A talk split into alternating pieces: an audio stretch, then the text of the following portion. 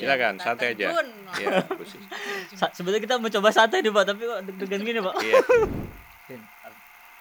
Eh, pakai dong, wajib. Oh, oke. Ini Hmm. penting banget nih. Ini sebenarnya seberapa pentingnya sih pak pin alat pak untuk change agent dan teman-teman waskita Iya. pak? Arti dari transformasi itu apa sih, Pak? Dan kenapa wasit itu harus bertransformasi?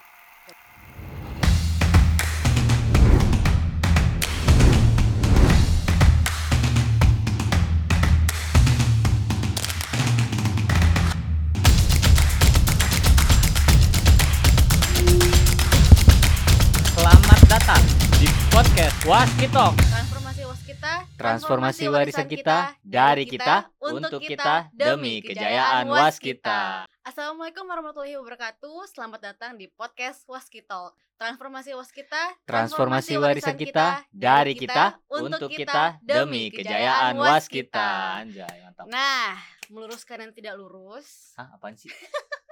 coba klarifikasi dulu drama tampil IG live episode pertama yang kemarin. Ha, Coba boleh boleh gimana? boleh dibuka. Boleh, boleh. Oh, boleh dibuka. Oh iya. Banyak yang penasaran nih soalnya diteror gue. Oh iya iya. iya. Oke, jadi sebenarnya tuh ada rahasia yang di episode satu kemarin nggak kita keluarin. Jadi kenapa kita delay live aja satu hari yang harusnya hari Senin kemudian jadi hari Selasa? Itu ceritanya sebenarnya kita udah siap semua nih mau live di akun IG-nya Was kita tiba-tiba ke lockout semua dong. Yang namanya hidup ya kan. Iya, dan minta verifikasi handphone. Kemudian nomor handphonenya gak ada yang tahu itu nomor handphone siapa. Sebuah misteri. cuy. Iya makanya sebuah misteri. Untungnya dalam satu hari kita udah bisa problem solving kendala teknis itu. Akhirnya kita bisa live di hari Selasanya. Untungnya dan semoga di episode kedua ini kita bisa lancar ya. Amin. Amin. Amin. Nah, setelah episode pertama kemarin, kita lanjut ke episode kedua dengan bintang tamu dan narasumber yang masih berasal dari top manajemen, tapi Nah. narasumber kali ini terjun langsung, cie, berdekatan secara dekat dengan program transformasi waskita. Betul. Nah, sebelum kita mulai tebak-tebakan, biar kita semakin dekat dan akrab, cie. Untuk podcast Waskita kali ini masih ditemani oleh muka-muka familiar, Iya. yaitu dengan saya Alvina dan Saya Kusuma Wardani enggak ya? apa tuh? Saya Isbir. yang akan memandu podcast Hositok kali ini. Betul di episode 2. Oke. Udah kebayang belum sosoknya seperti apa yang kita undang kali ini? Nah, betul sekali. Padahal belum pada jawab nih. Ya, betul. Kami mengundang Pak Haja Seti Aji selaku Director of Human Capital and System Development dan juga sebagai Chief Transformation Office juga. Dan kita akan bicarakan mengenai transformasi waskita dan juga yang berkaitan dengan Human Capital Management nih dan Selamat datang di podcast Waskita Selamat Pak Haja. Selamat datang. Selamat datang, Pak. Terima kasih. Sis Alvina, Bro Isbir. Ya Pak, akhirnya. Akhirnya ya Pak. Oke, apa kabar Pak? Sehat ya Pak? Alhamdulillah baik. Alhamdulillah. Pin, al- pin arah Eh, pakai dong, wajib. Oh, oke. Ini Hmm. penting banget nih. Ini sebenarnya seberapa pentingnya sih Pak pin alat Pak Mhm. untuk change agent dan teman-teman waskita Iya. Pak? Baik, eh, PIN ini adalah penanda bahwasanya Hmm, orang-orang penanda. yang menggunakan harus ingat dan diketahui orang lain bahwa dia adalah agen perubahan. Nah, agent of change. Banyak yang tidak paham tentang PIN ini sehingga PIN-nya dikantongin Hmm. atau PIN-nya Nah, lupa itu, Pak. dipakai ya para project manager. Jadi siapa yang menggunakan PIN ini ada dua kelompok, para Oh. pemimpin, para Ah. pemimpin yang memang tugasnya memang harus menjadi role model gitu ya. Hmm. Atau eh, level di bawah pemimpin artinya adalah mereka bisa saja mereka adalah officer eh, di luar pemimpin ya, Hmm. para officer dan segala macam yang secara perilakunya sudah dinilai dan dievaluasi adalah orang-orang yang sesuai dengan core values-nya waskita atau BUMN Wah. yaitu akhlak. Oh. Jadi penandanya di situ. Iya, iya, Nah, iya. seberapa pentingnya kalau menurut saya adalah eh ini dari dua sisi ya. Hmm. Justru sebetulnya PIN ini dipakai oleh level Pak Dirut sendiri concern banget ya. Iya, Direktur betul, juga sebagian besar concern. Nah, tapi mereka yang concern berarti mereka yang udah paham sebetulnya. Jadi Hmm. bahwasanya PIN ini adalah PIN yang hanya bisa dipakai oleh pemimpin di waskita Hmm. atau agen perubahan di waskita. Oh, Jadi tidak Oh, semua. gitu Jadi ya. orang yang menggunakan PIN ini harus bangga. Dan kita membuat mereka menjadi bangga Hmm. para pemimpin ya karena karena karena kita punya kewajiban menunjukkan ke mereka eh Anda dan saya itu sebetulnya satu level sama dalam menggerakkan perubahan di waskita. Iya, iya, Itu iya, itu iya. poin satu. Hah. Poin kedua yang paling penting juga adalah buat diri sendiri. nih. Kalau Hah. buat diri sendiri seperti saya ini pakai PIN ini selalu mengingatkan pada diri saya sendiri bahwa saya adalah role model. Hmm. Jadi setiap saya pakai PIN ini, saya jadi ingat lagi tentang eh gue ini role model, gue ini harus jadi contoh, dilihat 360 derajat, Hmm. dilihat 24 jam oleh banyak orang bahwa apakah saya punya perilaku akhlak. Jadi ini adalah tekanan buat saya sendiri dan pengingat buat saya sendiri bahwasanya adalah saya role model Iya. dalam core values akhlak tadi. Jadi ini dua hal fungsi, membanggakan mereka para agent dan yang kedua adalah pengingat pada diri sendiri bahwa saya harus menjadi orang yang sesuai dengan core values-nya. Kira-kira Wah, begitu. Bener sebegitu deepnya ya Iya, hanya sebegitu sebab pin deepnya. kita pikir kayak ya Nah, udah iya. lucu-lucuan ternyata lebih dari itu Hmm. Iya benar sih. Tekanan bagi diri kita sendiri sebagai bisa menjadi role model untuk teman-teman kita yang lain kan. iya betul Jadi role Nah, model jadi pertanyaannya yang ringan-ringan dulu ya Pak Silakan, Kita santai aja. terjun Iya, sebenarnya kita mencoba santai nih pak, tapi kok deg-degan gini pak. Iya, maklum masih amatir ya santai Yaudah. aja. Eh, Bapak hobinya Pak Hajar apa sih sebagai director of Lah ini nih, banyak yang nanya juga pak. Hmm, Aku tanya titipan sih. Iya, kalau hobi Mm-mm. mungkin eh, secara spesifik adalah saya senang berbagi atau saya senang sharing. Hmm. Hmm. Jadi banyak orang yang nggak mengerti, ngundang saya secara khusus. Nah iya tuh saya terus kemudian eh, apa namanya eh, kadang-kadang malah dihargai secara material juga dan Hmm. seterusnya mereka nggak ngerti bahwa sebetulnya saya sharing itu sebetulnya karena hobi dan karena senang Hmm. ya, jadi, eh, mereka takut kalau saya menolak sebetulnya bukan menolaknya bukan karena karena tidak mau tapi karena Hmm. waktu saja tetapi sebetulnya eh, setiap saya melakukan sesuatu selalu saya niatin untuk ini nanti kalau saya ngajarin kepada orang lain seperti apa jadi bers- eh, bersharing ya Hmm. nah itu adalah sebetulnya menjadi satu roh atau hobi saya selama ini senang Oh, berbagi senang senang berbagi. sharing Seneng ya sharing ya, dan senang melihat perubahan Iya. dari orang yang kita sharingkan itu karena ada nilai agak sendiri unik. ya Pak kalau Iya misalnya kita melihat ada perubahan dari Iya. informasi yang kita kasih gitu. Iya. seperti halnya guru kan kalau Iya, guru iya. itu Betul, sebetulnya Pak. bagian termahalnya dia itu adalah ketika ngelihat murid-muridnya itu berubah jadi bahkan Ah. lebih hebat dari dia dan dia punya sejarah dalam dalam proses itu nah kira-kira gitu nah tapi sekali lagi eh, ngajar itu sendiri perlu passion ya jadi Iya. perlu satu satu apa spirit bahwa saya memang menikmati Mm-mm. terus kemudian kedua kalau saya memang udah jadi hobi kira-kira gitu Iya, Iya. Nah, pertanyaan kedua. Ceritain dong, Pak, eh, Iya nih. perjalanan karir Bapak dari mulai Bapak masuk ke dunia konstruksi sampai Nah. Bapak jadi direksi Waskita Karya, Pak. Iya Direksinya human capital Human lagi Capital kan dan ini System Development. Nah. jadi menarik krusial. saya bahkan cerita dari hulunya Iya. dari hulunya ketika Boleh, saya Pak. masih jadi mahasiswa Oh saya di mahasiswa dulu pak. Ya, bahkan jadi Oh. mahasiswa supaya teman-teman jadi ngerti Ah. apa strategi yang ada di dalamnya. Nah, Ketika Nah, saya dulu jadi mahasiswa, saya sudah me- membuat satu metrik kajian singkat Hmm.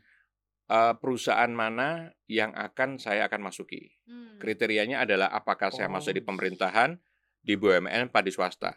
Plus minusnya saya saya kaji semuanya. Plus minusnya saya kaji dikaitkan dengan development programnya, hmm. dikaitkan dengan karir pet programnya, dikaitkan dengan remunerasinya, saya banding-bandingin tuh tiga-tiganya. Ah. Menarik, yang menurut saya paling balance dan paling berimbang itu adalah di BUMN. Jadi Iya. saya melihat swasta sama pemerintah kadang-kadang kebalik-balik nih dari sisi satu gajinya tinggi tetapi kesempatan karirnya kadang-kadang terhambat Iya. dan seterusnya. Jadi dibalik-balik. Tapi kalau saya ngelihat ada balancing itu ada di BUMN. Setelah saya memutuskan kajian BUMN ini saya satu tahun sebelum lulus. Hmm. BUMN saya mencari lagi BUMN mana yang karakternya nanti akan cocok dengan saya. Jadi saya waktu itu memutuskan satu apakah sebagai BUMN yang bekerja sebagai kan saya di bidangnya teknik sipil ya. Jadi Ya. saya harus masih di dunia teknik sebagai investor gitu ya. Seperti misalnya kayak Angkasa Pura, Pelindo itu Hmm. adalah investor atau operator gitu ataukah sebagai kontraktor ataukah sebagai konsultan. Hmm. Kajian yang tadi Tiga parameternya kita masukin lagi, kita nilai. Ya, program pengembangannya kayak apa, program ini kayak apa segala macam dan saya mengacu kepada hasil eh, yang kita dapat dari eh, senior atau kakak-kakak Hmm. kelas kami yang sudah ada waktu itu. Akhirnya ketemu, oh saya cocoknya ternyata di kontraktor. Hmm. Karena di program developmentnya sekarang paling tinggi di kontraktor kalau saya lihat. Kenapa? Kontraktor Anda harus bisa menjadi konsultan. Iya. Kontraktor Ya, Anda harus bisa menjadi Setuju, owner. Karena kan kita juga di Waskita Toler jadi investor. Iya. Dan ada segala macam. Jadi saya mem- mem- mempelajari waktu itu wah ini harusnya harus jadi kontraktor. Nah, terakhir baru saya menentukan ini di mana nih saringan ketiganya di antara semua kontraktor BUMN. Waktu itu ada ya tentunya Waskita, Wika, eh, HKPP dan segala macam. Pada saat itu di tahun 91 itu yang paling kenceng di program pengembangan dan yang paling banyak menghasilkan apa ya pejabat-pejabatnya di usia lebih muda pada saat itu ya Mhm. adalah PP. Oh, Oh, Sehingga saya waktu itu memutuskan PP memutuskan menunggu program beasiswa ikatan dinas PP datang ke kampus. Saya tidak mau mendaftar yang Oh. lainnya, hanya nunggu satu titik itu. Waduh. Nah, akhirnya saya dapat. Nah, teman-teman sekalian yang mau saya sharekan ke sini, kalau Anda fokus dan mengkaji dengan baik, Hmm. akan beda banget dengan orang yang saya kebetulan masuk sini. Nggak ada Ah, pilihan iya, lain. Iya maksudnya gitu pak. Lain. Iya. Kalau ini sudah satu tempat yang memang saya incer, saya harus berada di sana. Nah, masuklah saya di PP sebagai eh, mahasiswa ikatan dinas waktunya, beasiswa ikatan dinas, terus kemudian berkarir di sana tahun Hmm. sejak tahun akhir 91, awal 92, yang mulai dari proyek-proyek, Hmm. ya, terus kemudian saya lama sebagai staff sebetulnya. Hmm. Saya hanya project manager hanya sebentar saja, mungkin kalau dihitung project manager utuhnya itu mungkin hanya dua tahun. Setelah itu masuk di Dua karir-karir berikutnya yang menurut saya sangat bervariasi. Nah, Jadi kebanyakan orang tuh keasikan kalau udah di unit bisnis, udah di project itu nggak mau pindah. Iya. Nah malah saya ini kebalik, saya pengennya malah harus ngalami semua. Jadi saya tidak pernah melewati jabatan tuh lewat dari dua tahun. oh, Pernah di iya, SDM, iya, pernah iya. di BISDev, Heeh. pernah di eh, apa namanya ya. risk management Iya, risk seperti itu management. juga pernah di R&D juga di engineering dan sebelumnya itu cuma dalam waktu kurang dari dua tahun lompat paling lama saya adalah ketika menjabat di satu kepala eh, kepala cabang operasi ya di seperti kalau Oh. sini adalah eh, unit bisnis di Unit divisi operasi untuk memimpin wilayah Jakarta itu agak lama enam tahun tapi di sananya setelah saya punya ilmu yang banyak tadi Hmm. sehingga mempraktekkan seolah-olah jadi perusahaan kecil gitu nah jadi ini yang menurut saya bagian termahal ketika kita sebetulnya punya keilmuan atau pemahaman karena pengalaman daripada pekerjaannya Hmm. Nah, somehow entah bagaimana waktu itu di tahun 2018 di Eropa Waskita, nama saya disebut pindah ke Waskita. Mhm. Hmm. Eh, surprise juga buat saya gitu ya. Saya Seru kaget nih. juga, seru juga. Saya nggak kepikir kok bisa pindah Waskita gitu ya. Kaget dong. Pak. Kaget banget, kaget banget itu April 2018. Iya, 2018. Nah, terus kemudian saya berpikir, kenapa ya saya pindah Waskita? Ternyata itu ada satu policy yang memang menyebabkan saya harus pindah ke Waskita dari Kementerian BUMN. Hmm. Dan kalau saya disuruh ngulang lagi hidup saya, saya termasuk orang yang bersyukur masuk Waskita karena Hmm. ketika saya bergabung, saya selalu melihat potensi untuk meninggalkan legacy. Saya Legacy. melihat Wow, di sini banyak hal yang Harus waktu ya, itu, Iya. waktu itu kayaknya belum disentuh Heeh. dan saya harus memperbaiki, eh, mem- mem- memperbaiki. Dan yang paling penting tadi, kalau saya pergi dari sini akan ada satu legacy yang akan saya tinggal di sini dan itu kelihatan banget Hmm. secara data ya, sistemnya, orangnya dan segala macam. Jadi eh, itu membuat saya sekarang pindah ke Waskita. Jangan-jangan Bapak udah tahu ya, was kita itu singkatan warisan kita, makanya Bapak harus Iya, legacy ya. legacy. Nah, legacy orientation. Cocok Tapi ya. hebat sih Pak, maksudnya kalau orang tuh masuk di sebuah perusahaan yang mikir ya udahlah gue kerja aja. Iya, gitu. Tapi kayak untuk masuk-masuk Bapak, Bapak aja. tuh mikir saya tuh harus punya legacy dan legacy is such a strong word menurut saya Iya. Pak. Jadi itu I'm kita agree hebat with sih, you. Pak. Ya, dan itu kenapa pentingnya? Karena sebetulnya setiap Anda melakukan sesuatu, mulailah dengan kata-kata why. Ya, artinya Oke. Why? the reason why. Jadi kita nih selalu dalam kita bekerja itu kan tahu apa yang kita lakukan, what. Hmm. Tahu bagaimana untuk melakukannya, how. Hmm. Tetapi sedikit yang tahu kenapa dia melakukannya. Dan setiap aktivitas yang saya lakukan, selalu saya eh, menanyakan pada diri sendiri, apa alasan saya untuk melakukan ini? Hmm. termasuk ketika saya pindah ke Waskita, what the reason? Hmm. Uh, what the reason ya? Saya untuk masuk di sini, why? Hmm. Kira-kira gitu. Terus kemudian setiap program yang saya memasukkan seperti program ERP, BIM, program talent management, Hmm. selalu ada why besar di sana. Ya. untuk alasan apa. Oh, iya, Dan iya. ketika Anda tahu why-nya, pasti motivasi Anda sangat tinggi Hmm. Hmm. dan Anda tidak gampang menyerah. Ya, karena kalau udah jadi why, udah jadi satu reason kuat, maka Anda akan terus maju meskipun ada halangan yang besar. jadi motivasi. Motivasi. ya, motivasi. Gue kayak motivator sih. malah nih gue jadi. Iya kan memang Hmm. begitu pak. Tapi memang terlihat menguasai semua sih pak. Berarti Iya, itu Pak. Iya. Ya amazed. dari pengalaman yang udah bapak jalani selama ini kan Hmm, pak. Iya, sih. betul. Oke kita lanjut ya. Ini sih pak kita pengen tanya nih pak. Kan bapak sering juga nih pak manajemen walkthrough proyek-proyek. Iya. Nah yang pertama itu kan suka dadakan bener gak sih pak? Suka dadakan ya. Nah Iya. Tidak. iya sidak lah. Poin penting apa sih pak yang bapak harapkan dari proyek nih pak? Apalagi Iya. tentang transformasi ini. Ya, eh, pertama kalau saya mengunjungi proyek, kalau Hmm. saya kepentingannya sebagai eh, dir Director HCM ya, pe- Hmm. pengen lebih dekat dengan para sumber daya manusia kita yang ada di Hmm, hmm, proyek hmm. dan mengukur mereka sebetulnya, mengukur mereka Oh. eh, sudah di mana. Saya tidak bisa berteori di Ah, ah, belakang meja, tahu semua data tapi tidak tahu sesungguhnya ada di lapangan. Jadi tujuan satu itu. Seperti apa? Kedua, saya eh, pengen mengapresiasi. Jadi Hmm. memang proyek-proyek yang saya incer itu saya pengen masuk yang cenderungnya adalah tidak di Jakarta, di Hmm. pedalaman, di daerah-daerah yang mungkin jarang dikunjungi. Nah, betul. Nah, karena tujuannya mereka juga harus merasakan bagaimana mereka bisa berkomunikasi dengan direksinya. Hmm. Jadi ini program ini adalah merupakan part of apresiasi kepada teman-teman yang yang mungkin merasa jauh dengan direksinya atau Hmm, merasa oke, jauh ya. dengan head office. Nah, yang lain ada satu isu bahwasanya memang saya memang melakukan ini secara sidak karena saya memang ingin pengen mendidik teman-teman yang di project bahwa mereka tuh projectnya bagus bukan karena mau dikunjungi, Nah, tetapi memang setiap menarik. saat siap dikunjungi. Jadi eh, ini saya ingatkan ini karena memang ini nanti kepada project-project akan Iya, iya, iya. anytime saya bisa mengunjungi proyek Anda dan Anda tidak tahu. Tuh, kira-kira gitu. Siap, Jadi siap. Anda harus siap saya kunjungi dan nanti tuh saya biasanya datang lebih pagi, Ah. tahu-tahu saya nemuin PM-nya datangnya lebih siang, kira-kira gitu ya. Aduh. Terus kemudian tahu-tahu timnya nggak lengkap ya.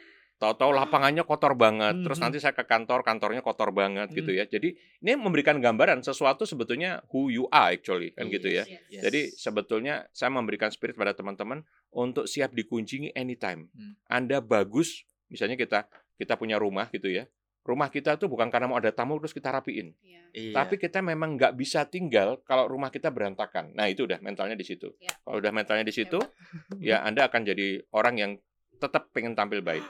Nah, yang terakhir dalam materi itu saya selalu memberikan motivasi-motivasi singkat lah ya. Mhm. Sebetulnya saya mau mengajak teman-teman untuk berpikir dengan eh, apa ya kesadaran tinggi tentang apa yang dia lakukan atau dia jalani.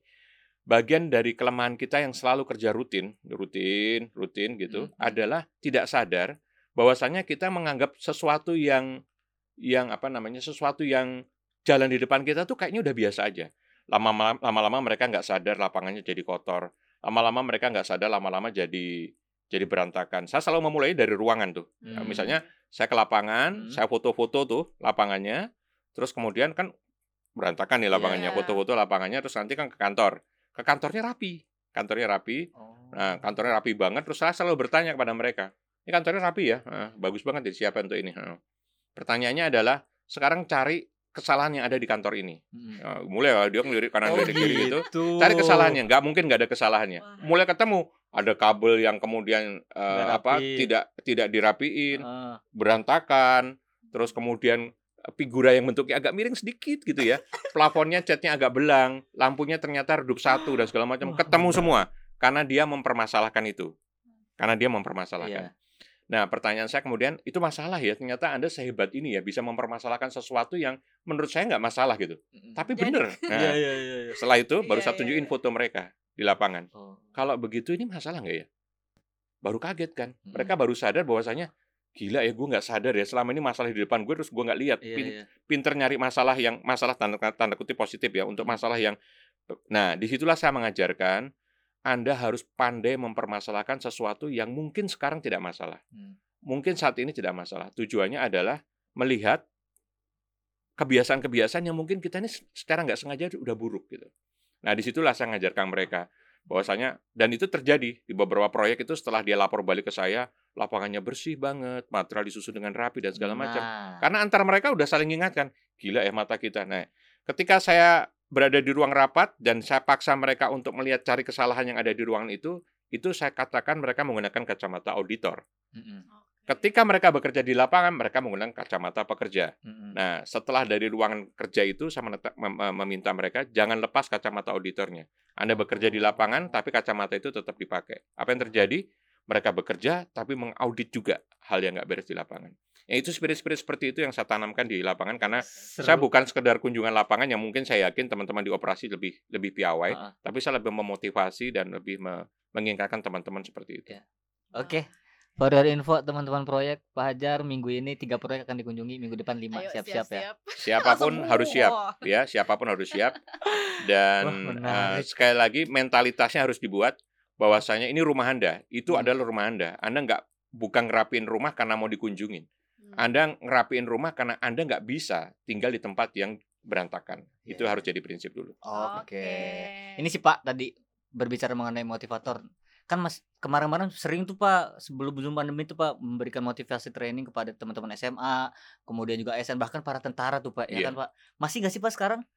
Eh, eh, kuantitasnya tidak sepadat dulu ya, bahkan Oh. relatif sangat jarang karena eh, sejak pandemi, sejak pandemi, terus kemudian eh, apa namanya, mereka merasakan kalau saya online sama offline menurut Beda ya? mereka beda. ya, Beda. Pak. Nah, jadi akhirnya eh, saya juga kebetulan kesibukannya semakin tinggi di di waskita.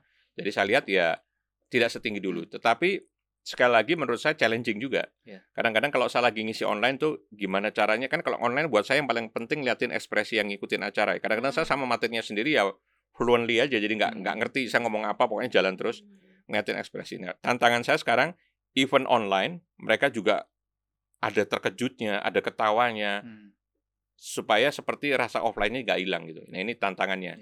Katanya ada ya Pak banyak orang yang dia dia dimotivasi Bapak dari SMA kemudian masuk kuliah favoritnya dia sampai dia bekerja sesuai favorit dia dan dia ngikutin apa yang dikasih petunjuk oleh Bapak Iya, tujuannya dia. Iya, ada sampai beberapa. Bapak di email lah katanya Pak. Iya.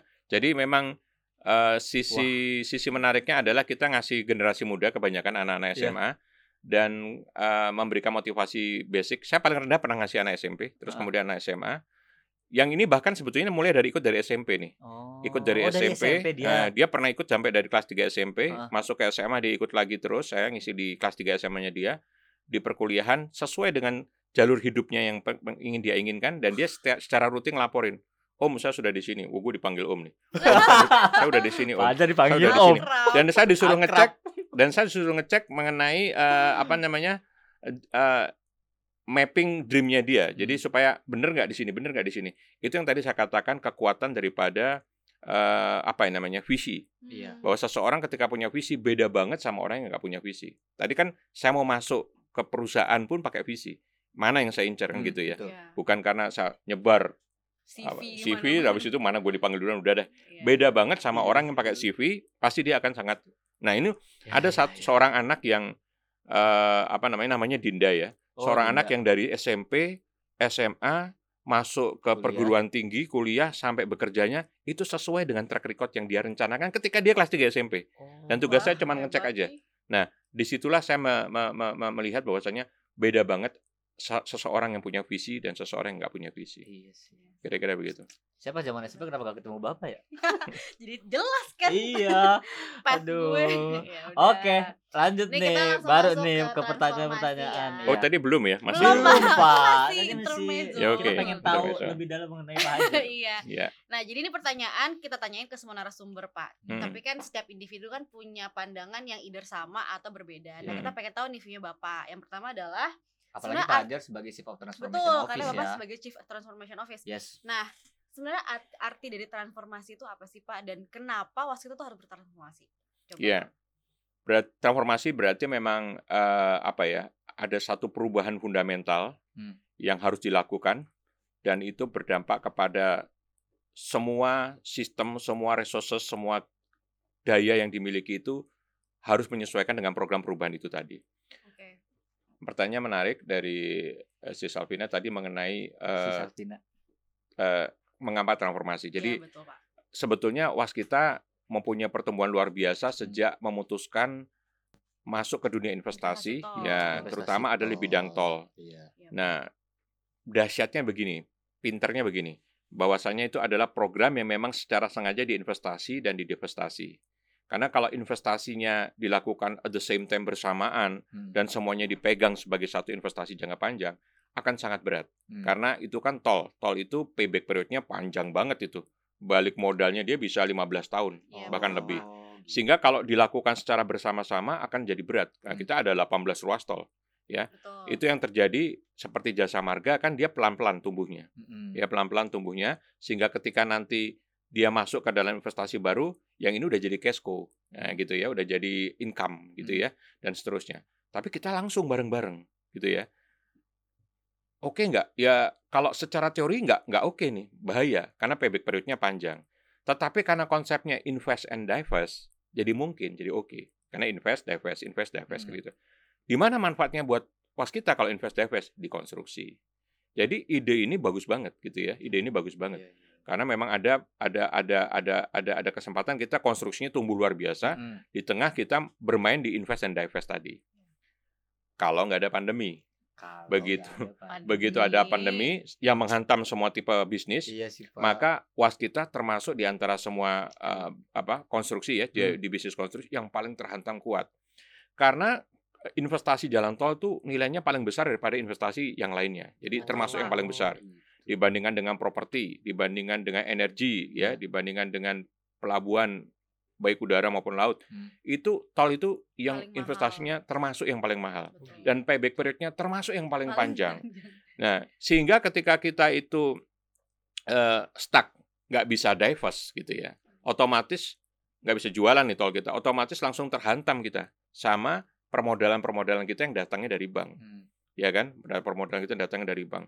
Ya, kita makin kenceng tekanan bunga banknya ya, kita makin kenceng kewajiban-kewajibannya sehingga berdampak semuanya kepada Hmm. induknya juga ya kepada karena induknya punya shareholder loan juga kepada dukungan finansial juga kepada anak-anaknya. Jadi itu yang menyebabkan kita terkunci bahwasanya kita ini sekarang masuk ke dalam krisis ekonomi yang berat dan khusus pas kita lebih berat daripada yang lain. Nah, apa yang terjadi? Kita harus melakukan restrukturisasi. Oh, restrukturisasi. Nah, kita startnya dari restrukturisasi dulu. Nah, restrukturisasi keuangan itulah yang menyebabkan kita harus mela- Bertransformasi. melakukan sesuatu. Dimulai dari tapi kita beruntung, alhamdulillah kita disupport betul oleh pemerintah karena pemerintah paham bahwasanya Iya. waskita memberikan kontribusi yang sangat besar Hmm. kepada infrastruktur Indonesia. Maka ada PMN buat Nah, waskita, iya. ada penjaminan Penjaminan. untuk Penjaminan untuk proyek-proyek ya. Itu Iya. penjaminan ini bisa dipakai untuk kredit modal kerja yang baru, Ah. Betul, untuk Pak. obligasi ya Iya. kira-kira gitu dan lain-lain tapi yang paling penting itu adalah bukan pertolongan di situnya adalah yang paling penting adalah bagaimana pas kita juga berubah melakukan bisnisnya inilah yang namanya transformasi bisnis Hmm. ini yang termasuk dilihat dalam 8 stream restrukturisasi penyihatannya keuangannya waskita bisnisnya ke depan kayak apa nah masuklah kita ke transformasi bisnis jadi transformasi bisnis itu sesuatu yang tidak bisa kita hindari kalau kita Hmm. mau sustain ya Tuh. kita langsung sekarang berubah bahwa sekarang kalau yang di masa lalu kita pikir bagaimana caranya kita grow ya tumbuh luar biasa dengan growth yang luar biasa Hmm. sekarang adalah tumbuh tetapi sustain itu spiritnya transformasi kita dan nanti kita bisa cerita tuh di dalamnya ada apa aja banyak ya. Hmm. Ada satu kata yang saya tuh interested pak, pandemi. Iya. Karena intinya adalah kita semua nih apa ya katanya kecelek atau tertipu gitu. Kita kira pandemi hanya tiga bulan, ternyata dua tahun. Isi. Jadi yang berdampak nih nggak cuma waskita aja, tapi hidup kita juga berdampak. Iya, betul. Gue bahkan udah lupa bir hidup gue sebelum pa- Nah, pandemi tuh kayak itu. apa Nggak, gitu kan. Itu lu kayak dejavu deh kayaknya episode pertama juga lu ngomong gitu. Nah, Iya. Maklum. nah, yang saya mau tahu nih strateginya waskita pak. Nah, Selama itu tuh, pandemi itu apa sih supaya survive Heeh. dan pasca pandemi kali ya. Pada saat udah jadi endemi supaya balik lagi nih ke kondisi waskita sebelum en- pandemi gitu pak. sebetulnya eh, melakukan transformasi bisnis itu adalah merupakan langkah besar ya Iya langkah sih. besar perusahaan memanfaatkan pandeminya bahwa akibat pandemi semua perusahaan drop gitu kan semua perusahaan Ya. kolaps gitu menurut saya itu jadi sesuatu yang wajar dan Hmm. kita termasuk yang kolaps di antaranya nah tetapi eh, justru kalau kita di saat kolaps ini adalah justru harusnya perbaikan fundamentalnya jadi sistemnya diperbaiki diimprove Mm-mm. sist- uh, proses bisnisnya diimprove dan segala macam gitu ya. Nah, jadi sebetulnya di tengah kita memang hidup dengan kondisi yang sebetulnya pasarnya jelas turun gitu ya. Nah, tapi sebetulnya yang paling signifikan adalah yang menggerogoti laba kita itu adalah karena beban daripada beban keuangan tadi, beban bunga bank tadi. Otomatis kita sangat minus. Kita bertahan dalam pasar seperti itu is okay ya, tapi menjadikan kita tetap minus gitu ya. Kita nggak cukup gitu loh. Nah, kalau ditanya marketnya ada nggak dampak yang ke waskita itu menjadi baik? Ada. Misalnya kita membangun banyak rumah sakit, rumah sakit. Nah, Covid. itu Pak. Iya. Itu kan sisi positifnya. Oh, untung ada Banyak pandemi ya, kira-kira iya, gitu. Waskita Nah, kira-kira kira kerjain begitu. Nah, sakit. tetapi sekali lagi itu nggak cukup untuk mengcover eh, pertumbuhan kita karena ada beban keuangan yang sangat besar. Iya. Nah, jadi kalau ditanya apa sih dampak yang terbesarnya buat waskita? Menurut saya adalah waskita paham harus melakukan transformasi bisnis. Iya. Waskita betul-betul punya keseriusan untuk berubah setelah nanti era pandemi ini Hmm. dilewati. Ya. Dan menurut saya ada manfaat-manfaat yang tanpa kita sadari semua, kita juga berubah. Tadi Sis Alvin bilang, "Oh, saya udah nggak ingat gitu ya. Memang sekarang kita akan mengajak teman-teman semua berubah dengan gaya kerja yang baru. Oh, Iya, akan Pak. ada gaya kerja Iya, baru. gaya kerja yang baru. Sekarang kita sudah menginstruksikan WFA, WFO 50%. Hmm, Jadi udah 50% itu di Hmm. kantor kita di kantor pusat ya. Terus kemudian yang kedua kita akan menginstruksikan secara bertahap kantor-kantor adalah coworking space. Jadi saya eh, teman-teman relatif tidak ada meja khusus ya, tapi mejanya bisa berpindah-pindah. Working space. Yang ya? penting ada eh, coworking space. Yang Hmm. penting ada colokan sama eh, wifi yang kuat. Wifi. Betul. Terus Paling yang penting. yang Kayak ketiga gitu. Iya. Iya. Dan yang ketiga nanti memang harus laptop oriented. Jadi kita sekarang berpindah dari investasi yang sifatnya PC sekarang berpindah ke investasi yang sifatnya sewa, ah bukan investasi tapi sewa laptop. Jadi Ah. semua karyawan harus pegang laptop karena dia harus kerja di rumah, Iya. kerja di mana aja dan fleksibel. Mejanya bisa di mana saja. Betul, Pak. Nah, iya, itu iya, yang iya, menurut saya bagian penting dari perubahan eh, cara kita bekerja. Ah, ah. Jadi sekali lagi kalau saya ngeliat pandemi malah saya syukur karena Hmm. kita dituntut berubah baik secara bisnis Hmm. maupun secara eh, aktivitas Ah. personal kita. Ya kira-kira begitu. Nah, ini yang harus kita manfaatkan. Tadi kan Bapak udah menjelaskan juga nih Pak tentang transformasi, kemudian strategi Hmm. jitunya mengenai pandemi dan juga pasca pandemi kan. Kalau nggak salah kan di di transformasi itu kan Pak ada rumah nih Pak, Hmm. rumah ada tiga tujuan, kemudian juga kalau nggak saya nggak salah ada tiga pilar sama ada beberapa enabler. Nah enabler yang saya sangat interest tuh sebenarnya lebih ke mengenai talent engine Pak, talent engine was kita sebenarnya ada isu nggak sih Pak mengenai talent management was kita nih Pak seperti apa? Iya. Sekarang ha? Jadi eh, nanti bisa ditampilkan di layar bahwasanya eh, rumah ini ada bagian yang namanya tujuan. Tujuannya kita mau ke mana? Kita Iya. pengen kembali menjadi number one eh, construction company in Indonesia. Bismillah Ya. bisa. Amin. Amin. Terus kemudian yang kedua ada tiga pilar penting, Hmm. portfolio, Portofolio. kemudian adalah lean dan eh, lean. ketiga adalah digital. Oh, iya, Portfolio bicara di mana kita akan bermain. Yes. eh, market kita akan sektornya yang mana aja nih yang kita akan jadikan kekuatan kita ke depan. Hmm. Ya. Kemudian kalau lean adalah bagaimana caranya kita bermain, berkompetisi karena kemampuan kita yang sudah begitu ramping ya, baik itu organisasi, cara kerja, metode Nah. konstruksi. Dan yang ketiga ada digitalisasi. Ada dua poin penting di situ, bagaimana kita akan bekerja sangat efektif efisien dengan digitalisasi Hmm. dan bagaimana digitalisasi ini membuat perbedaan kita yang sangat mencolok dengan para kompetitor kita. Jadi memang betul-betul gaya kerja kita akan berubah secara total. Oke. Nah, itu itu itu pilarnya. Nah, Ya, pilarnya. tadi disebutin oleh eh Bro Ispir tadi mengenai enabler atau tangganya yang di bawah. Saya setelah ini baru isbir aja Pak. Iya. Keren Pak. So akrab loh. Nah, di tangga-tangganya itu memang bicara tentang eh, pendukungnya ya. Pendukung Dari ya, aspek enabler. finansial yang memang harus juga beres secara restru, Hmm. Kemudian juga penerapan risk management yang Hmm. enterprise betul-betul sekarang kita masuk ke bisnis betul-betul memperhatikan aspek itu. Ya. Kemudian yang ketiga juga kita isu mengenai eh, tadi eh, talent engine ya bagaimana engine, kita iya. betul-betul talent management kita be- dengan baik dan juga yang Akhlak. paling dasar adalah akhlak. Jadi justru yang paling penting kita ingin merubah manusia kita betul-betul manusia-manusia yang betul-betul akhlak itu bukan sekedar pin, bukan sekedar tapi udah Nah. menempel dan melekat pada dirinya karena itu kunci sebetulnya. Nah, tadi ditanya mengenai talent management. Hmm. Ya, jadi saya jawab talent management sekarang. Eh, talent management itu sebetulnya adalah eh, pengelolaan sumber daya manusia dari hulu ke hilir. Ya, jadi apa yang termasuk dalam talent management? Hulunya adalah bagaimana merekrut Hmm. karyawan, Rekrut. merekrut Wah, karyawan. seru nih. Kemudian eh, setelah itu merekrut, kemudian eh, kita membuatkan karir path rencananya. Seseorang itu setiap masuk nanti harus ada rencana karir path-nya. Hmm. Kemudian mengklasifikasi mereka. Mengklasifikasi itu kita mapping, Anda kita nilai, kita ada penilaian dan segala macam. Nanti bisa masuk kelompok, oh yang siap promote, yang sedang ditumbuhkan, atau orang spesialis, atau orang yang nggak cocok di situ. Nah, kelompok-kelompok itu harus di mapping. Setelah diklasifikasi, kita jadi tahu program apa pengembangannya. Ya. Siapa dikembangkan seperti apa, cara-caranya akan beda-beda. Ya, jadi Oh. seseorang yang dikembangkan misalnya seorang spesialis ya, pengembangannya bukan keilmuan barunya, tapi pengembangannya adalah bagaimana dia mentransferkan knowledge-nya kepada orang lain. Hmm. Menjadi seorang eh, coach atau mentor kira-kira begitu. Nah, tapi kalau seseorang yang arahnya adalah tumbuh kembang, beda lagi. Atau arah yang mau promote, beda lagi. Hmm. Kira-kira begitu. Nah, ini program pengembangan penting dan kita sekarang eh, mendukung program pengembangan yang arahnya adalah ke experiential learning. Nanti saya cerita secara khusus. Kemudian yang berikutnya adalah di program eh, setelah pengembangan itu selesai adalah di program eh, engagement. Ya, program engagement itu juga memastikan orang yang bekerja di waskita harus happy. Ya, kita Ya. sekarang lagi bentuk satgas atau tim eh, apa namanya ad hoc Ya. yang mengevaluasi tentang eh, apa yang menjadi apa ya namanya aspirasinya teman-teman untuk tetap bertahan di waskita bahkan ingin mempromot waskita kepada pihak luar Hmm. menjadi loyalis loyalis waskita ini yang kita terus akan kembangkan itu namanya di kelompok engagement yang harus jadi perhatian nah eh, itu adalah bagian nah kalau kalau saya ditanya dari talent management dari hulu ke hilir tadi bagian mana yang terpenting? Saya ngelihatnya dua. Hmm. Satu adalah di rekrutmen, dua adalah di pengembangan.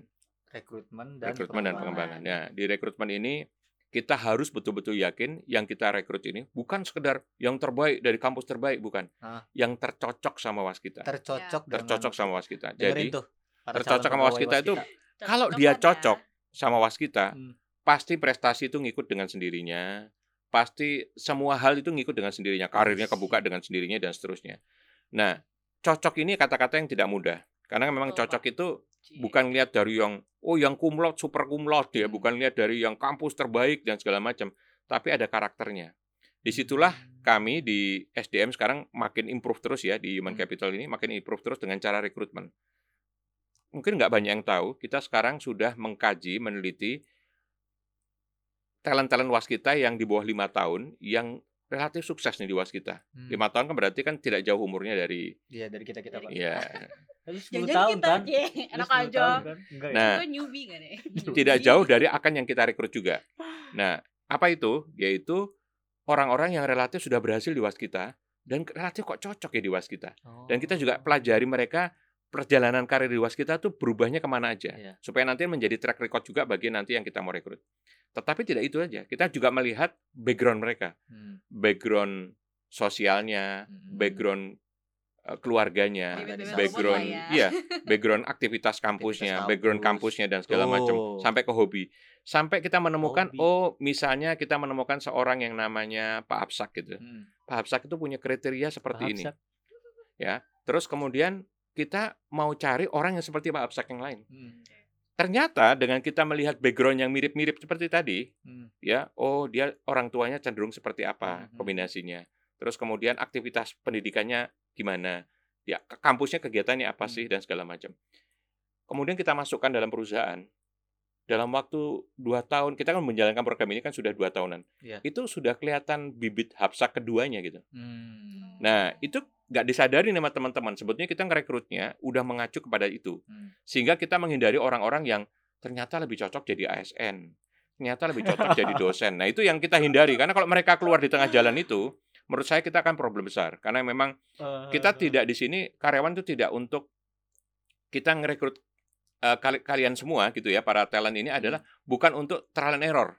Coba bukan. Tapi Iya kita memang mau betul-betul memilihnya hati-hati dan Anda adalah kita investasi untuk pemimpin masa depan perusahaan.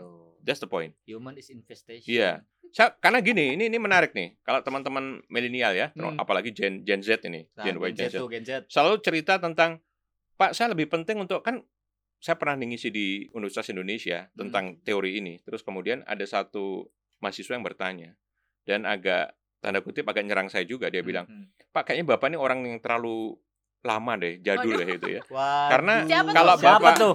Anak. Mas ya. karena karena dia bilang karena eh, kalau kami Pak ini adalah generasi yang beda dengan Bapak. Hmm. Buat kami itu pengalaman penting. Jadi jangan salahin kami kalau kami kutu loncat. Iya, kami betul. pindah dari satu tempat ke tempat yang Iya. lain. Itulah kami. Ya, jadi Bapak harus pahami ini. Bapak nggak bisa paksain orang dimasukin waskita terus pengen untuk bertahan sampai dia nanti jadi direksi misalnya. Hmm. Kira-kira begitu. Jawaban saya gimana? Jawaban saya begini.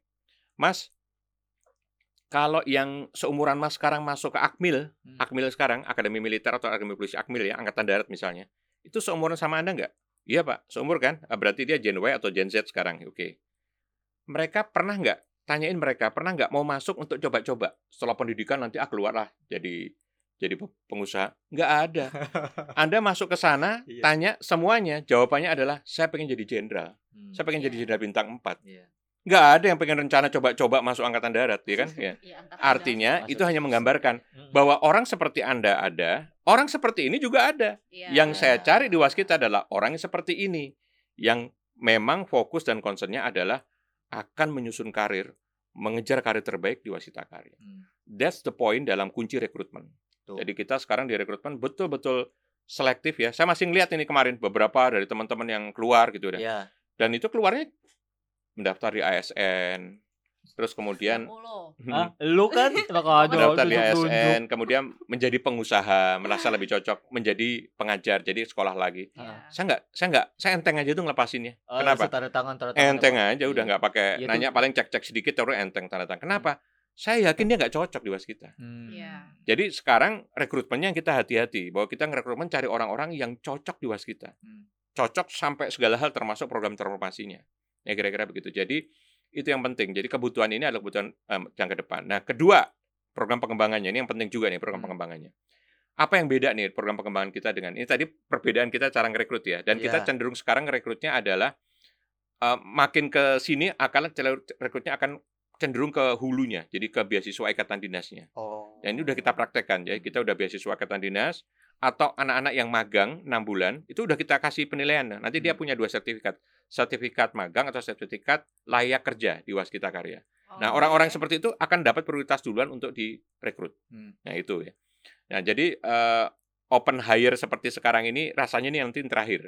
Setelah ini kita akan lebih cenderung Tuh. lihat ke hulu Denger ya tuh. ngeliat ke hulu dan eh, juga itu ada tiga macam ya bisa beasiswa ikatan dinas Ya. bisa program magang Hah? dan juga bisa peningkatan status peningkatan status tuh yang masuknya dari OS kita evaluasi dua tahun Mm-mm. kalau bagus why not Dan kira-kira gitu not? jadi kita pengen orang-orang yang jadi pegawai tetap di was kita udah teruji semua itu Iya. baik di mahasiswanya atau mungkin waktu udah kerja nah itu program di rekrutmen di program pengembangannya gimana program Nah. pengembangannya Penting nih. ya kita mendorong teman-teman untuk lebih banyak kan jadi gini eh, pengembangan itu ada tiga macam ada formal learning di kelas diajar oleh oleh guru oleh pengajar gitu ya terus kemudian social learning social learning itu anda punya punya mentor ya jadi misalnya saya mentor anda kita diskusi tiap hari Coach Bayor ya, ya, Pak. ya jadi kayak kayak SDU, SDU kan juga Iya, sebetulnya. Iya. dimentor oleh direkturnya Direktur. Di Wah, diskusi enak banget lu. Iya, nanti dan itu nanti bergilir Heeh. ya.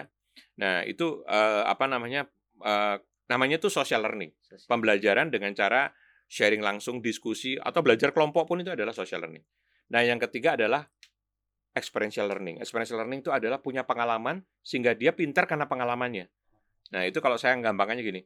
Orang kalau nggak punya pengalaman KHSE gimana yang ngajarinya? Mungkin kalau saya ngajari dia perlu waktu perlu waktu ya mungkin ya. Sampai jadi bagus itu perlu waktu 6 bulan gitu misalnya begitu. Tapi untuk jadi bagus untuk ditaruh di lapangan mungkin sebulan saja dia udah bagus banget. Hmm. Nah, itu namanya experiential learning. Betul. Nah, sebetulnya efektif belajar kita tuh di experiential learning, bukan di formal learning. Nah, itu yang sekarang kita menuntut program-program itu banyak ke experiential learning. Hmm. So, kita sekarang sudah Pak Dirut juga concern terhadap ini. Kita sekarang sudah punya program yang namanya rotasi dan juga job family. Seseorang itu akan pindah ke mana saja Hmm. dalam waktu yang tidak lama, maksimal dua tahun. Jadi kalian semua harus juga tahu ya, Siap. para para insan kita juga harus tahu Oh. bahwa siap untuk pindah, No. siap untuk berotasi. Karena itu adalah bagian daripada pendidikan kita. Tuh, Dan ini pengalaman saya pribadi. kita. Saya termasuk orang yang sering banget pindah dan kepindahan itu yang menyebabkan saya punya keilmuan yang lengkap dan banyak. jadi itu yang tadi saya ya, jadi. Iya. berkembang. Ya itu kadang ya berarti orang yang rotasi itu Pak karena programnya ada rotasi kan Pak Iya. bukan karena dia bagus banget atau jelek banget kan Iya. Pak. Iya. Ya ada a- a- bisa begitu, bisa begitu juga. Tetapi Bisa kita yang juga. utamanya adalah program rotasi. Bisa gitu juga. Artinya kan ada seseorang yang kita ngelihat potensinya dia kok dia di bisdevnya kuat ya gitu Iya. ya. Kita akan rotate dia ke bisdev, Ah. bisa saja. Oh iya. Nah, nanti dia akan berkarir di bisdev. Hmm. Ya, tapi ya tadi ada orang yang memang sengaja kita putar di bisdev biar, biar ilmunya dia jadi tumbuh dan berkembang Tumbuh dan sebelum nanti berkembang. dia ditempatkan di tempat yang lain. Betul.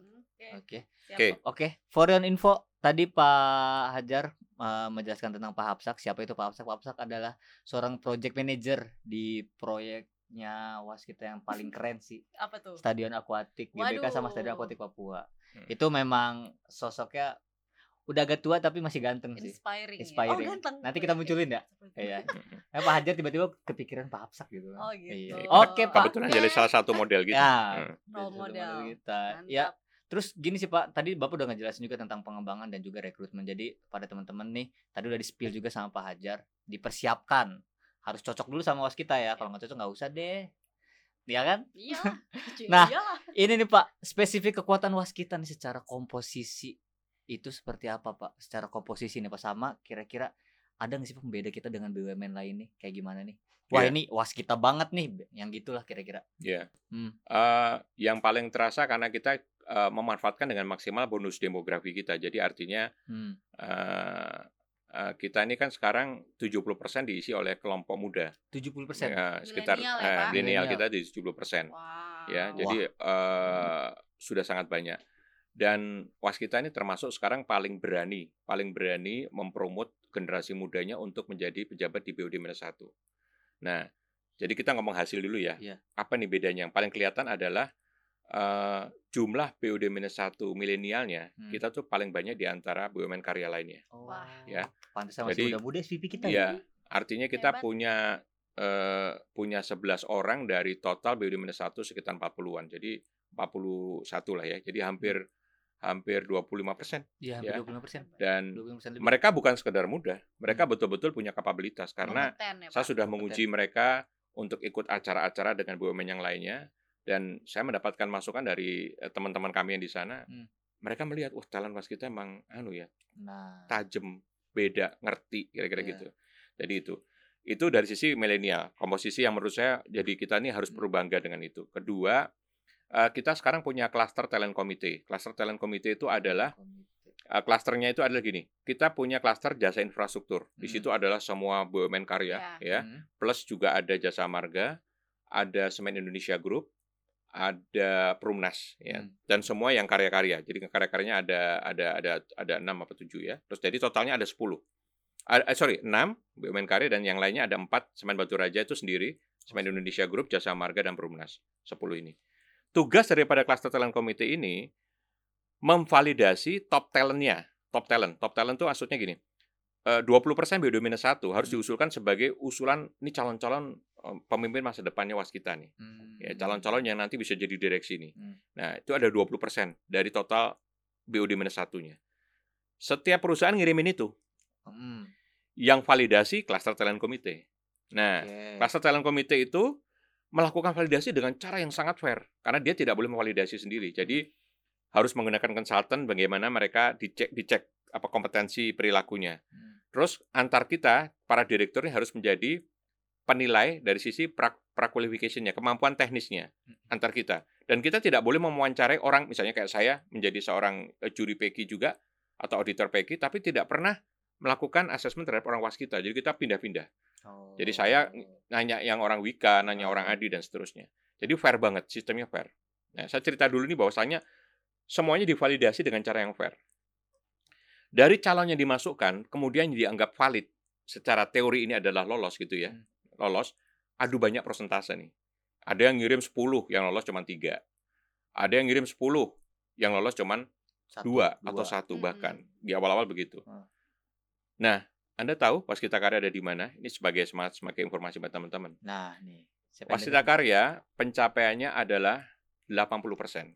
80%. Jadi dari 10 yang kita ajukan, Delapan 8 lolos. itu 8 itu lolos, valid. Wow. Dan 8 itu 80% itu tertinggi di antara semua BUMN lainnya. Jadi yang saya lupa yang nomor 2 Oh. tuh ada BUMN Iya, anu ya, adalah. bukan Iya. karya. Nomor 3 Adalah. juga bukan karya, 4 yang lain-lainnya itu baru ada di sana. Jadi Wah.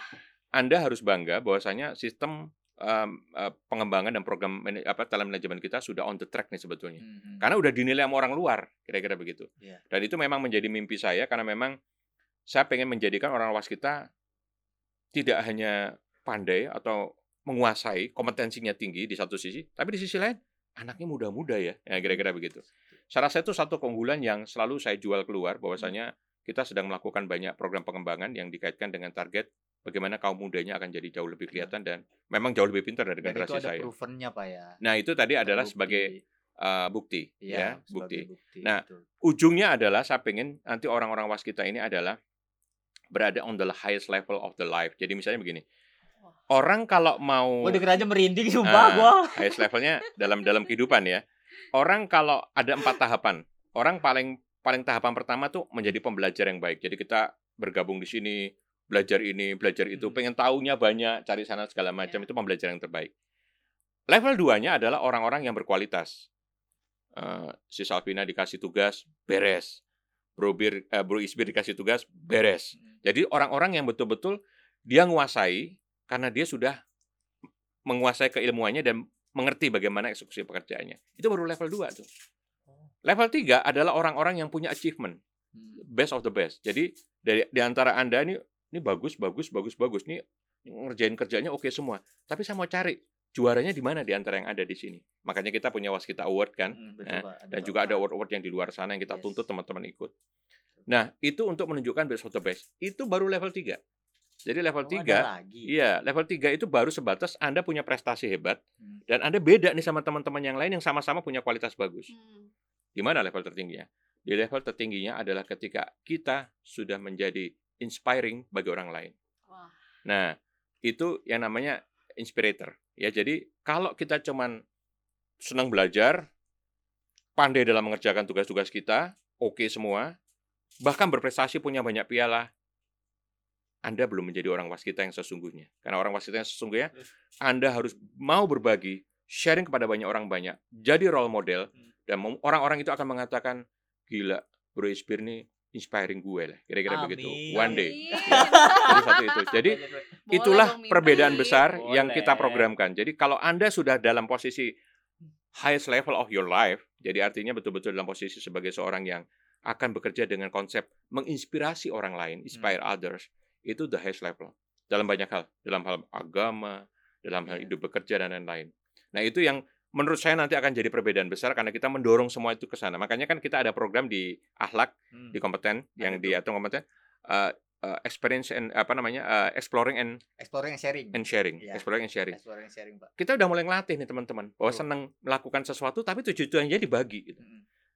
dengan cara berbagi ini cara termudah kita untuk mendapatkan orang terinspirasi dengan anda Iya, betul, Pak. oh ilmunya oh Betul. cara ngajarnya ya oh kemampuan belajarnya dan seterusnya itu adalah cikal bakalnya dari situ Itu emang terbantu banget gak sih? Jadi Iya. emang mungkin pas di awal Pak beberapa tahun yang lalu di awal kayak aduh ngapain sih gua harus sharing gitu, Hmm. Pak ya ngapain sih harus explore nggak bisa nih ngomong di depan cuman itu karena dipaksa ada sebuah program itu semuanya sekarang tuh udah kelihatan gitu Iya. dan itu menjadi sebuah kebiasaan gitu iya.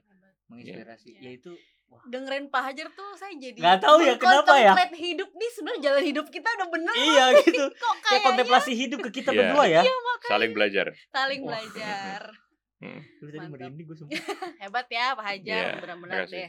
Nah ngomongin tentang digitalisasinya waskita ya Hmm. Pak. Kan di rumah transformasi bisnis itu ada yang namanya eh, satu pilar itu digitalisasi ada tuh Kemarin kita udah ngobrol nih sama Pak Presdir bahwa digitalisasinya waskita itu berbeda dengan perusahaan lain. Kenapa? Karena itu merupakan tools untuk mengoptimalisasi pekerjaan kita sebagai kontraktor, Iya. bukan untuk substitusi atau eliminasi karyawan. optimalisasi bukan untuk substitusi pengurangan karyawan Betul. oh iya Nah, pertanyaan saya Iya, untuk penting Bapak nih, Pak. Digitalisasinya waskita itu tuh udah sampai Hmm. mana sih implementasinya?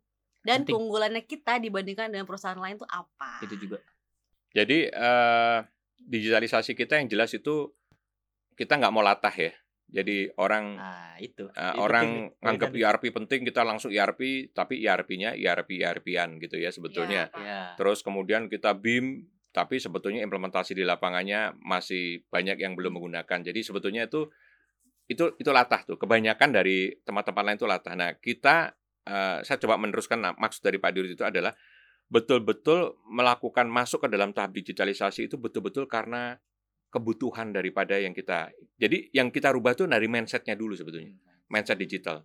Mindset digital itu apa sih? Sebetulnya memang di otak kita ini sudah ada konsep bagaimana digitalisasi dan teknologi adalah bagian daripada penyempurnaan cara kita bekerja. Hmm. Jadi kita kerjanya lebih cepat, lebih efisien, lebih akurat dan seterusnya. Itu itu.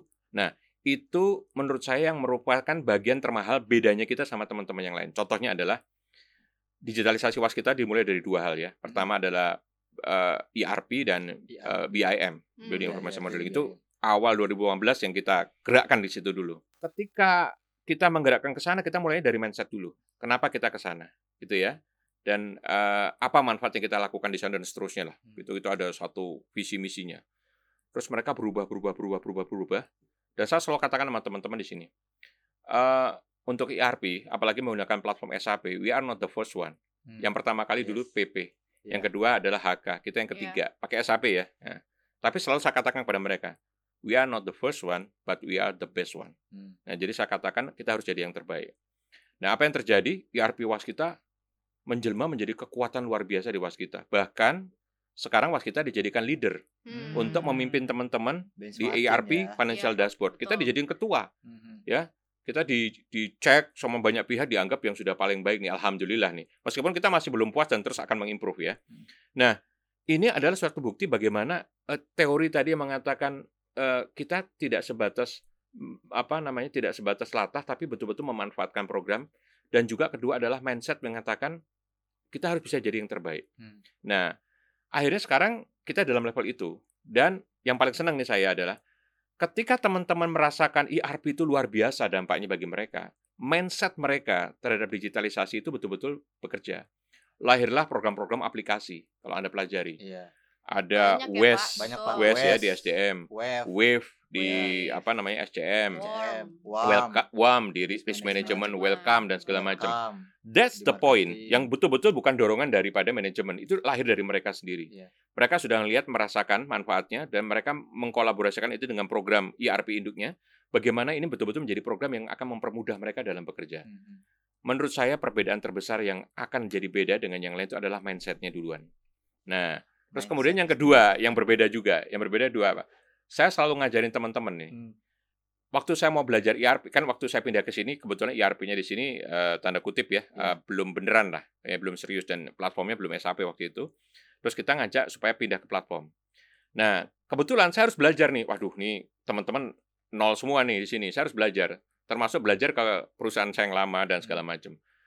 Betapa beratnya karena semua orang close dengan semua yang dia miliki. Mau lihat blueprint boro-boro gitu ya, mau Iya, lihat iya, iya. eh, format Iya, gimana dan iya, segala macam. pasti ya, Dan itu memang natural gitu ya. Semua orang akan menutupi orang dirinya sendiri. Iya. Apa yang terjadi? Ketika saya berada di sini dan membangun ERP, ya relatif sendiri ya membangunnya, ya karena memang waktu belajarnya dapat sih, cuman dikit gitu. Hmm. Saya ngajak teman-teman, kita besok harus menjadi orang yang harus ngajarin orang lain diminta nggak diminta. Hmm. Jadi teman-teman sudah membuat blueprint yang di-share ke banyak orang.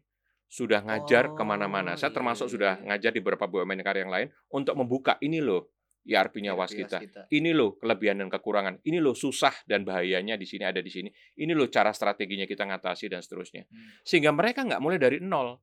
Mereka mulai dari posisi yang kita dulu ada di sini. Mereka lebih baik dari kita, tenang aja nanti kita bisa ngejar lagi. Mhm. Tetapi yang paling penting itu adalah niat kita adalah memang untuk dipakai sungguh-sungguh dan untuk dibagikan. Hmm. Dan un- ini yang menjadikan kita eh, menurut saya jadi beda gitu ya. Kita tidak menggunakan untuk diri sendiri tapi kita ingin meningkatkan kualitas digitalisasi dunia konstruksi Indonesia. Tuh.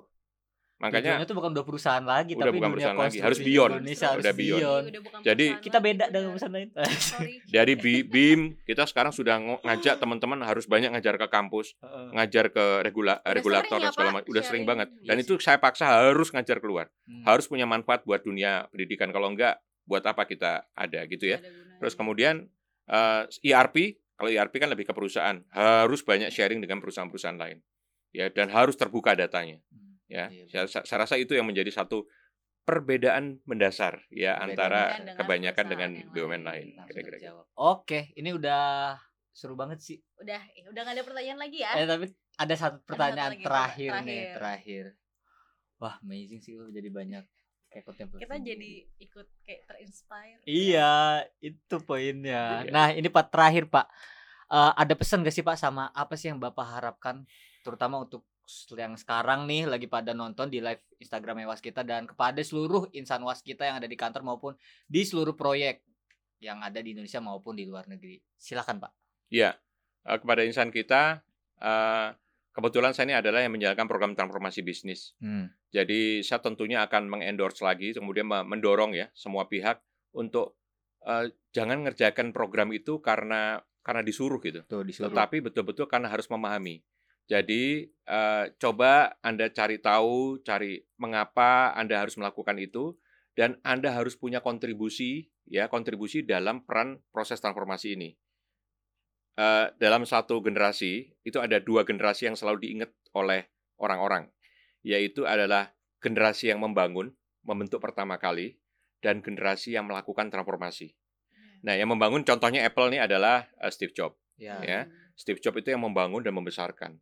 Tapi kalau contoh yang membuat Apple luar biasa besarnya kayak seperti sekarang itu bukan bukan Steve Jobs sebenarnya. Hmm. Tim Cook yang eh, CEO-nya sekarang. Iya, Tim Cook. Itu luar biasa.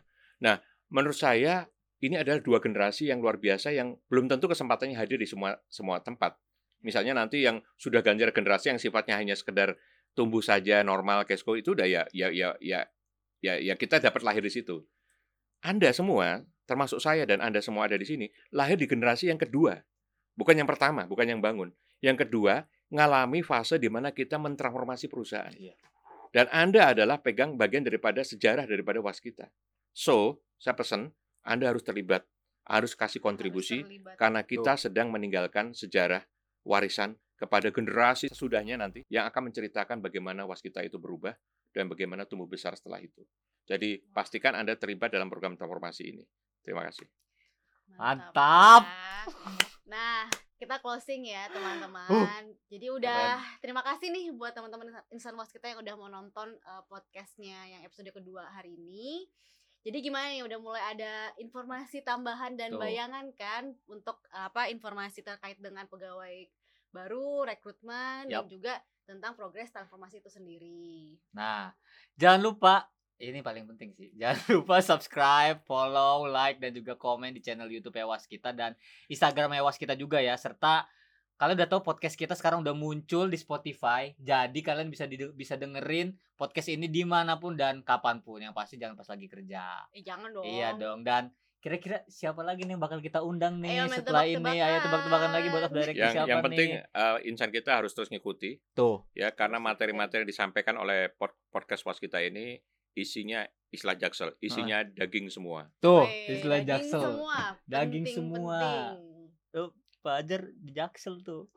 Anak Istilahnya. Jaksel. Pak, boleh Pak promosi sosial media. Jadi ntar teman-teman was kita nih Dia suruh bisa nonton YouTube Bapak tahu kan kegiatannya tuh. Bapak, terus Heeh. bisa stalking-stalking Bapak. Iya, kadang suka gitu. pada kepo Kalau soalnya, ada Pak. Instagram, Iya. YouTube gitu. Silakan Pak. Yang eh, waskita atau saya? Boleh. Bapak. Oh, iya. Ya kalau eh, memang dunia sosial media ini menjadi satu dunia yang menurut saya udah membuat dunia kita jadi berbeda sama sekali Hmm. ya. Jadi updating eh, baik itu news, knowledge dan segala macam itu dengan mengikuti sosial media aja kan kalian udah ngerti banyak. Kita akan jadi ngerti banyak. Saya termasuk orang yang ngikuti beberapa YouTube-nya eh, orang-orang bagus ya, Hmm. salah satunya Renal Kasar segala macam Hmm. hanya untuk mengupdate keilmuan yang paling terkini tanpa harus mencari beritanya, kira-kira begitu. Oh, iya. Nah, jadi ini adalah cara-cara strategi yang canggih gitu ya. Bicara tentang flexing, bicara tentang kalau saya nyari beritanya malah pusing. Hmm. Cukup mencari beberapa narasumber yang qualified dan nanti dari situ kita bisa mengetahui updating yang paling terakhir. Hmm. Nah, eh, podcast ini ya dan juga eh, sosial media pribadi dari masing-masing eh, orang-orang yang ada di Waskita ini menurut saya adalah sesuatu yang perlu Anda ikuti. Hmm. Ya perlu Anda ikuti untuk Tuh. untuk mendapatkan updating yang paling terakhir ya. Jadi kalau Anda pengen tahu waskita terakhirnya kayak apa ya, kira-kira gitu ya. Update isu terakhirnya kayak apa? Daripada buka annual report, daripada buka eh, apa namanya data-data di website, ikutin aja podcastnya. Ini updating terus. Betul. Jadi dengan seperti itu Anda nggak usah belajar lagi. Yes. Ya ini cara mudah ya, cara mudah. Cara mudah. Oke, Pak Hajar. Terima kasih banyak Pak atas Oke. waktunya di sela-sela waktu yang sangat padat. Sukses dan sehat Sukses selalu terus, Ya, Pak. Hajar amin. dan selalu. semoga was kita bisa kalau kata Bapak to come back as a true leader in the nature. Amin. Amin. Semoga bisa ya. Iya. Pak, kita nanti tagline bareng-bareng ya, Pak. Siap. Iya. Gak usah dikasih tahu Pak Hajar kayaknya udah tahu nih. Udah, udah, udah lancar. Udah lancar. Transformasi was kita, transformasi, Transformasi warisan, warisan kita, dari kita, untuk kita, demi kejayaan was kita. Sampai jumpa di episode selanjutnya. Wassalamualaikum warahmatullahi wabarakatuh. Pak Hajar, terima Terima kasih. kasih Bapak. Ya, makasih. Waskita, Waskita.